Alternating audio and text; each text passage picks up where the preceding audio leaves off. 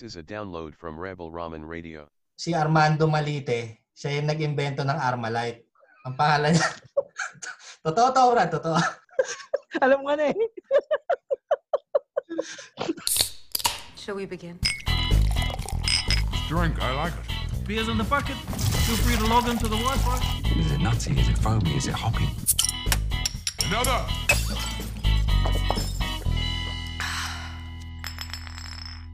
Welcome sa episode 3 ng Usapang Lasing. Ang pag-uusapan natin ngayon, mga urban legend sa Pilipinas. Partikular or karamihan nung 90s. Ano nga ba ang urban legend? Oh, ano nga ba yun? Ayon sa diksyonaryo, ito ang mga nakakatawa o nakakatakot na mga storya na pwedeng totoo. Merong mga naniniwala, meron din mga hindi naniniwala. Pag-usapan natin kung ano-ano itong mga to. Umpisahan natin sa taong ahas sa Robinson's Mall. Sikat na sikat to nung 90s eh. Ang storya rito na merong taong ahas, kalahating tao, kalahating ahas na nakatira sa Robinson's Mall isa sa version ng storya, mga babae pumasok sa fitting room, may trapdoor. Tapos malalaglag sila sa trapdoor, kakainin sila nung taong ahas. Oh, Brad, narinig ko yan yung sa Robinson nga, sa fitting room ng mga kababaihan. Ang nalalaman ko dyan parang, sasabi pa nila yung logo ng Robinson, la letter R, parang ahas daw. Alam ko, particular yan sa Robinson sa, ano eh, sa Ortigas. Galeria ba yun? Galeria, particular sa Robinson's Galleria. Oh, alam mo na yung kapatid nung taong ahas sa Robinson. Ano, Yung involved naman si Miss Alex Dixon.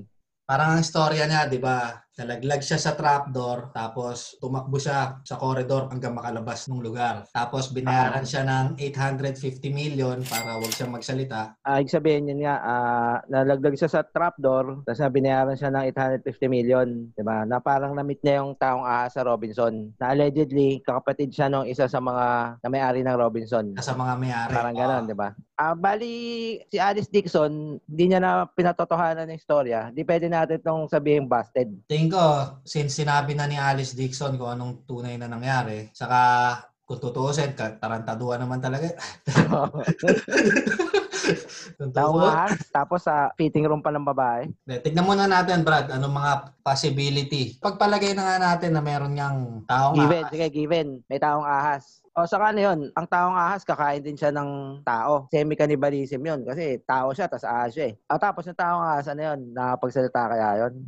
Depende. Depende kung yung kalahati niya tao sa taas, tapos sa baba ahas. O ahas yung taas, tao yung baba. Which is mas nakakabuisit yung itsura.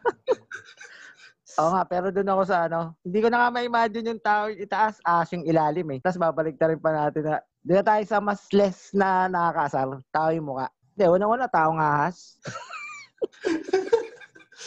Ta- tao ahas! Tapos nasa mall. Tapos in particular, nasa basement, konektado sa trapdoor. Mm. Para masyadong komplikado. Kung ako, taong ahas ako, ako ha, naging taong ahas ako. Hindi ako maglalagi sa mall, diretso pa sa trapdoor. Eh, paano ko yung nat matrap ko doon? Nakita ko, nagulat, may dalang Armado. kung ano mang gamit. Oh, armado. Sabihin, para sa akin, hindi healthy sa mga taong ahas na sa mall. Yung taong ahas daw na yun, Brad, ano eh, medyo malakas siya. Malakas. Papaluputan kanya agad. Wala kang magagawa. Depende kasi kung malaki yung taong ahas na yon, alam mo naman sa nature, pag malaki, mabagal yan. Di ba? Totoo yun. Pag malaki ang hayop, mabagal kumilos. Ngayon, kung maliit naman yon, mabilis ka kumilos, gaano ka kabilis? kung yun nga, inalaglag doon, armado, tapos well-trained, di ba? Black belter. Kahit gaano ka kabilis, ahas ka lang, malamang may kalalagyan ka. Di ba? Parang hindi rin nag-iisip yung mga kapatid nun eh. Taka naman lalagay ko yung kapatid ko sa basement. Oh, kumbaga, yun ang ano niya, hideout. Doon siya nagtatago tapos nag-aabang siya ng mga ng mga mag-fit doon tapos lalaglag doon, kakainin niya. Ano ba tingin mo? Naniniwala ka? Wala siya itong makita. na taong ahas na to, Brad, kapatid ng mga may-ari. So, in a way, mayaman to. Kasi pag sinabi mong basement, ang una mong maiisip, madilim, Hindi, baka yung basement, madumi, baka yung basement na yun, Brad, kumpleto sa sa gamit. pang mayaman na Oo, basement. pang mayaman na basement. Eh kaso, ba't ako taong ahas ako? Kunwari, ako yung taong ahas. Magtatanong po ako sa mga kapatid ko. Ba't niyo ako nahihiya? Ba't nasa basement ako? Hindi niyo ba ako lagay sa upper ground? Eh, puta ka ng taong ahas ka eh. Saka kung ako, kung totoo man yung taong ahas, tapos ako yung taong ahas, magtanda po ako sa mga kapatid ko. Na, lalayas ako. Pero siyempre nga, nagkakatuwa lang tayo dahil tingin ko naman talaga hindi siya totoo. Busted yan. Busted. Ahas, busted.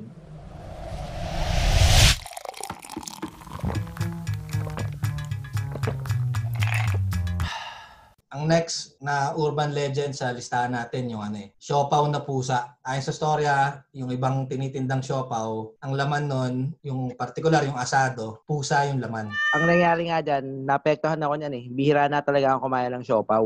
Totoo. Tapos ang...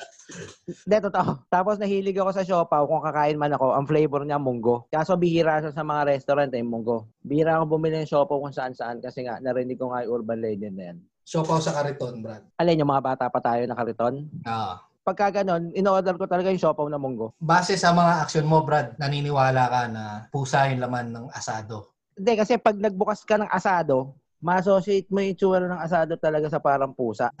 Although hindi pa ako nakakita talaga ng pusa na nasa loob ng siopaw ah. Hindi, talaga, puro munggo na lang ako. Pero lalo na, ano, Brad, mapunta ka sa mga Kayapo, sa Carriedo, mga bilihan ng siopaw kung san-san lang. Nakakatakot bumili kasi, yun nga, may isip mo, baka pusa. Pwede natin lagay sa posible, Saka sa totoo, yung yun nga, yung shop, yung siopaw na pusa, hindi lang doon natapos yun, yun nga, may sinasabi pa silang siomay na pusa. Tapos hindi pa natapos yun doon, Brad, karton sa siopaw.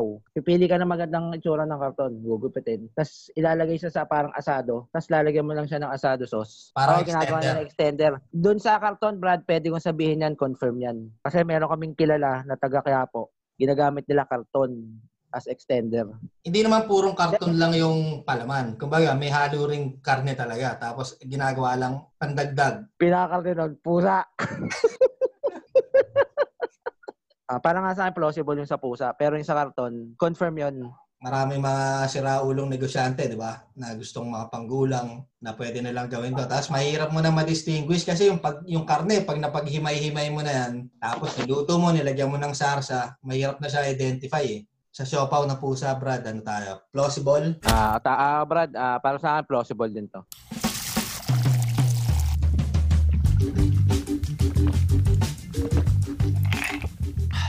Yung pagkumanta ka daw ng My Way sa inuman o sa handaan, ah, tragic daw ang magiging ending. Tragic? Nung tragic, oo. Paano tragic? May mamamatay? May Mapapatay? mamamatay, may masasaktan, magkakagulo. Kasi kumanta ka ng My Way. My Way ni Frank Sinatra. Mm. Saan bang setting nito? Sa beer house? Yung mga nakainom na nag-aaway-away kasi marami may gusto ng My Way. Hindi ko alam kung bakit eh. Posible to, pero hindi dahil dun sa kantang My Way na pag kinanta mo may mangyayari. Tingin ko dahil yung My Way, sobrang daming pumipili, lalo na yung mga mga mahilig sa beer house. Kumbaga yung kabilang mesa, feeling nila, kanta na nila. Tapos akala, inaagaw mo yung kanta nila. So ngayon, magkakapikunan na kayo. Kayong magkabilang mesa. Tapos eventually, mag-aaway na kayo. Pero pwede rin yung ano, bro, di ba? Naasar sila, ang pangit ng boses nung kumakanta. Dahil paborito mo yung kanta na yun. Pwede, ano ito, ang pangit ng boses. Binababa yung paborito kong kanta. Pwede rin gano'n, di ba? Alam mo na, mga Pilipino, mahilig tayong kumanta eh. Pero yung kanta, walang hilig sa atin. Tapos, syempre, pag nakainom ka, alam mo, pag nasa bahay inuman ka, lahat ng tao nagiging singer bigla eh. Pagdating naman sa beer house, di ba? Kumbaga, ang daming pwedeng pag-awayan dyan eh. Konting kibot lang, pwede kang. Up, up. Natataon lang na tumutugtog yung my way, tapos magkakabatripa na sila. O kaya, yung iba trip, di ba? Oy, puta, my way na. Tara, mang-away tayo. Ikaw, Brad, anong sentensya mo rito? Sa akin, ano to, plausible. Pwedeng oo, pwedeng hindi. Pwedeng Ah. confirm, pwedeng busted. Plausible.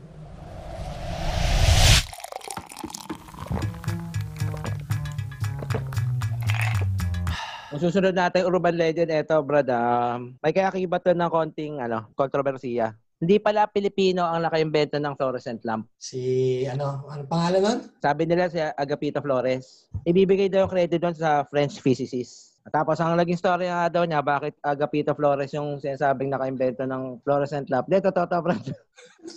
Kasi nung panahon daw ng martial law, limitado lang yung access natin sa information. Tapos yung saltang Flores, nakadikit siya sa fluorescent. Ayon sa nabasa ko, nangangamba pa rin yung nagsasabi na totoong hindi naman sa Agapito Flores yung naka-invento ng fluorescent lamp. Kasi nasa textbook pa rin ata siya hanggang ngayon. Kasi Agapito Flores. Totoo. Saka meron akong alam na isa pang version nito. Si Armando Malite. Siya yung nag-invento ng Armalite. Ang pangalan niya. totoo to, Brad. Totoo. Alam ko na eh.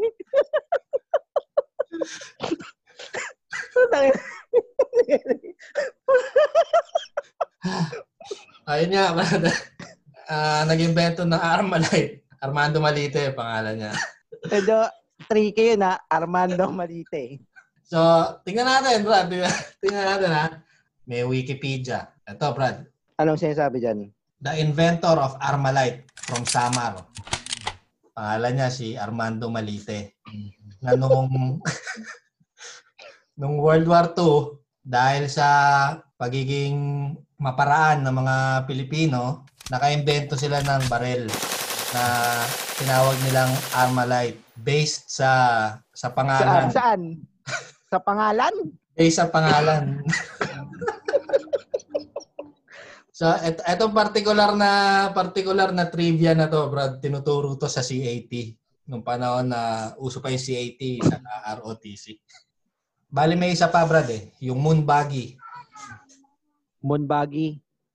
Ayun yung sila Neil Armstrong noong 1969. Ayon sa storya, Pilipino nag-imbento ng moon buggy. Ang pangalan niya, Eduardo San Juan. Ah, na ginamit ng NASA, ng mga astronaut ng NASA nung pumunta sila sa moon noong Apollo 15, 16, saka 17, noong 1971, saka 1972. nakakalungkot nga kung gano'n, di ba? Ah, marami silang inaano sa mga ginawa doon ng Pinoy, tapos hindi naman. Actually, meron din isa pa ako dito, bro. Ito naman. Nasa, eto, nasa Google to, ah. nasa Google, tapos nasa Facebook pa. Sabi ang, sabi ang Wi-Fi, ang Wi-Fi ay imbensyon ng Pilipinong si Wilhelmio Filisterio. Kaso binenta daw niya yung technology sa Apple noong 1979. Eto hindi to totoo eh. Kasi etong taong to, parang simpleng ano lang siya eh. Simpleng engineer na sa maliit na bayan, parang gano'n. Baga nakakalungkot ba't may mga ganong... Wilhelmo Filisterio. Ah, Wi-Fi, di ba? si Armando Malite. Meron pa akong isa, Brad, Sige, Brad. na Pinoy yung naka-invento ng karaoke. Ayon sa kwento, wala masyadong information tungkol doon. Basta yun lang. Filipino nag-invento ng karaoke. Ang pangalan niya, Roberto Del Rosario, na nag-develop ng karaoke sing-along system noong 1975. Malamang sa malamang yan, dito to. Kasi karaoke, Japanese word yun eh. Pero ang totoo, ang nag-invento, Japanese inventor, ang pangalan niya, Daisuke Inoue, na nag-conceptualize sa nag-invent ng karaoke. Ah, di ba? Ayun nga, nakakalungkot. Anong ending ba natin nung ano natin? Ah, mga Pinoy inventor. So, doon sa mga Pinoy inventor, Brad, makikita naman sa internet yung information. So, busted sila lahat. Busted siya kaso nga lang nakakalungkot. Bakit ba't may nagpapangalat ng mga maling balita tapos ginagamit pa yung mga pangalan ng mga... nakakalungkot ako, nalulungkot ako. Pero nung high school talaga ako, sabi si Ed San Juan daw yun. Pero, yaman na. Basta busted siya. Okay, ba next. tayo?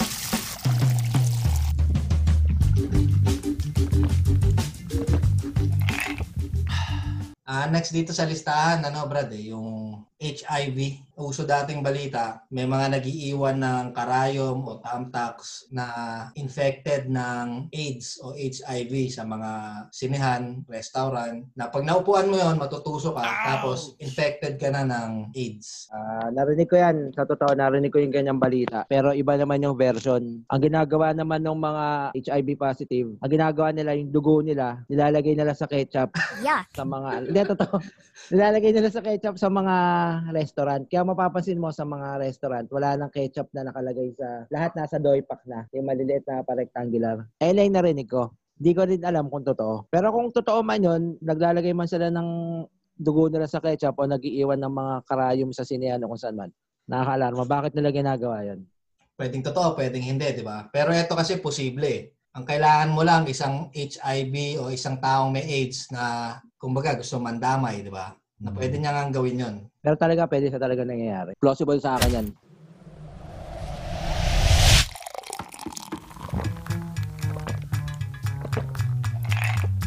Ah, bali, ano pa Brad? Umabot na ba tayo sa dulo ng urban legend natin? Bali, naubos na natin yung listahan natin, Brad. Siguro, closing ng ating episode 3 ng Usapang Lasing. Ah, Siyempre, hindi, hindi man tayo kailangan mag, hindi man tayo magko-closing at di ako babanat ng isang malupit na, alam mo na, di ba? Pwede na ba ako pumanat? Sige, Brad. Ah, sige. Nung nakarang biyernes kahapon, ulam namin munggo. Wow. Hindi, alam mo naman, di ba, sa Pilipinas, ang munggo, kinakaya tuwing biyernes. Yung munggo, pag binabad mo yan sa tubig, di ba, nagiging toge? Pag isa lang ang tawag doon, toge. Di ba? Pero pag marami sila, ano tawag? Pag isa toge, pag marami sila, ano tawag? Alam ko na. Alam ko Oh, na. kung alam mo, huwag mo sabihin. Siyempre kung nalang hindi mo alam, mag-pretend kang hindi mo alam. Ako dito natin ah. Pag isa, toge. Pero pag marami, together. Di ba yung nasa isip mo? Yun nasa isip ko eh. Wala, basic lang to, basic.